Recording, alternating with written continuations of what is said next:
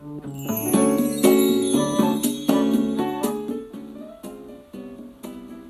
んにちは、かいまりえです。いつもありがとうございます。感謝しています。今日はちょっとした世間話をしたいと思います。もし気に入ってくださったら、いいね、フォローしていただけるととっても嬉しいです。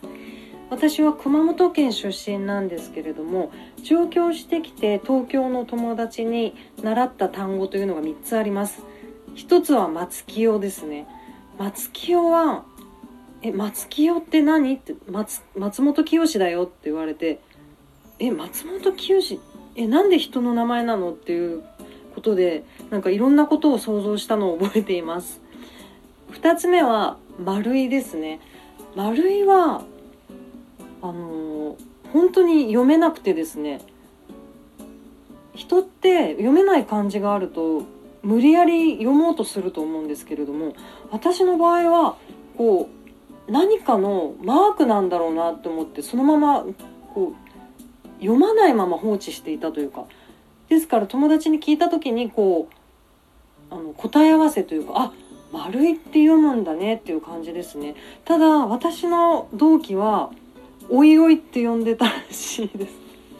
もうそっちの方がおいおいっていう感じなんですけれども3つ目が蔦屋ですね。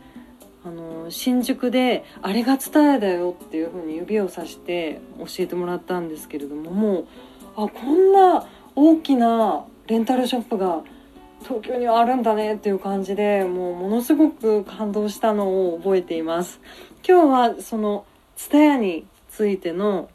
あの最近のエピソードなんですけれどもあの宝島社のある雑誌を買いたくって近くの書店にえっと、3軒ぐらい行ったんですけれどもどこも売り切れでですねそこであの店員さんが皆さん口を揃えてですね宝島社さんはあの注文ができないんですよねということであ注文できないんだと思ってあ勉強になるなというふうに思ったんですけれどもあそういえば TSUTAYA の中にも書籍コーナーあったよなと思い出しましてそれですぐ TSUTAYA に行きました。それで無事あったのでお会計しようという時にあのペイペイをこうスキャンしてもらう時にですね何かこう感度が悪くてもう10回ぐらい店員さんが頑張ってくださったんですけれどもなかなか読み取れなくって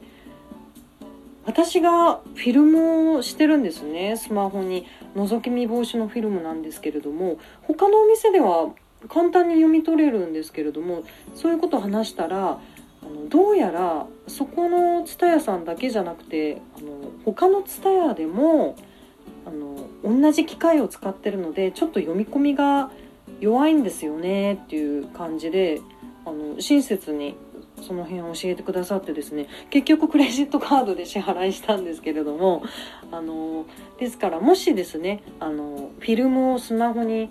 貼ってる方で TSUTAYA で何かこう読み込みしてもらうっていう機会がある方はその辺お気をつけください。この話を知ってればあの23回でもう諦めがつくと思いますので私は10回ぐらい本当に店員さんに頑張ってもらったのではい。本当に優しい方ですね。というわけであの今日は東京で覚えた3つの単語についてお話しさせていただきました。今日も素晴らしい一日でしたね。またお会いしましょう。バイバイ。座布団2枚。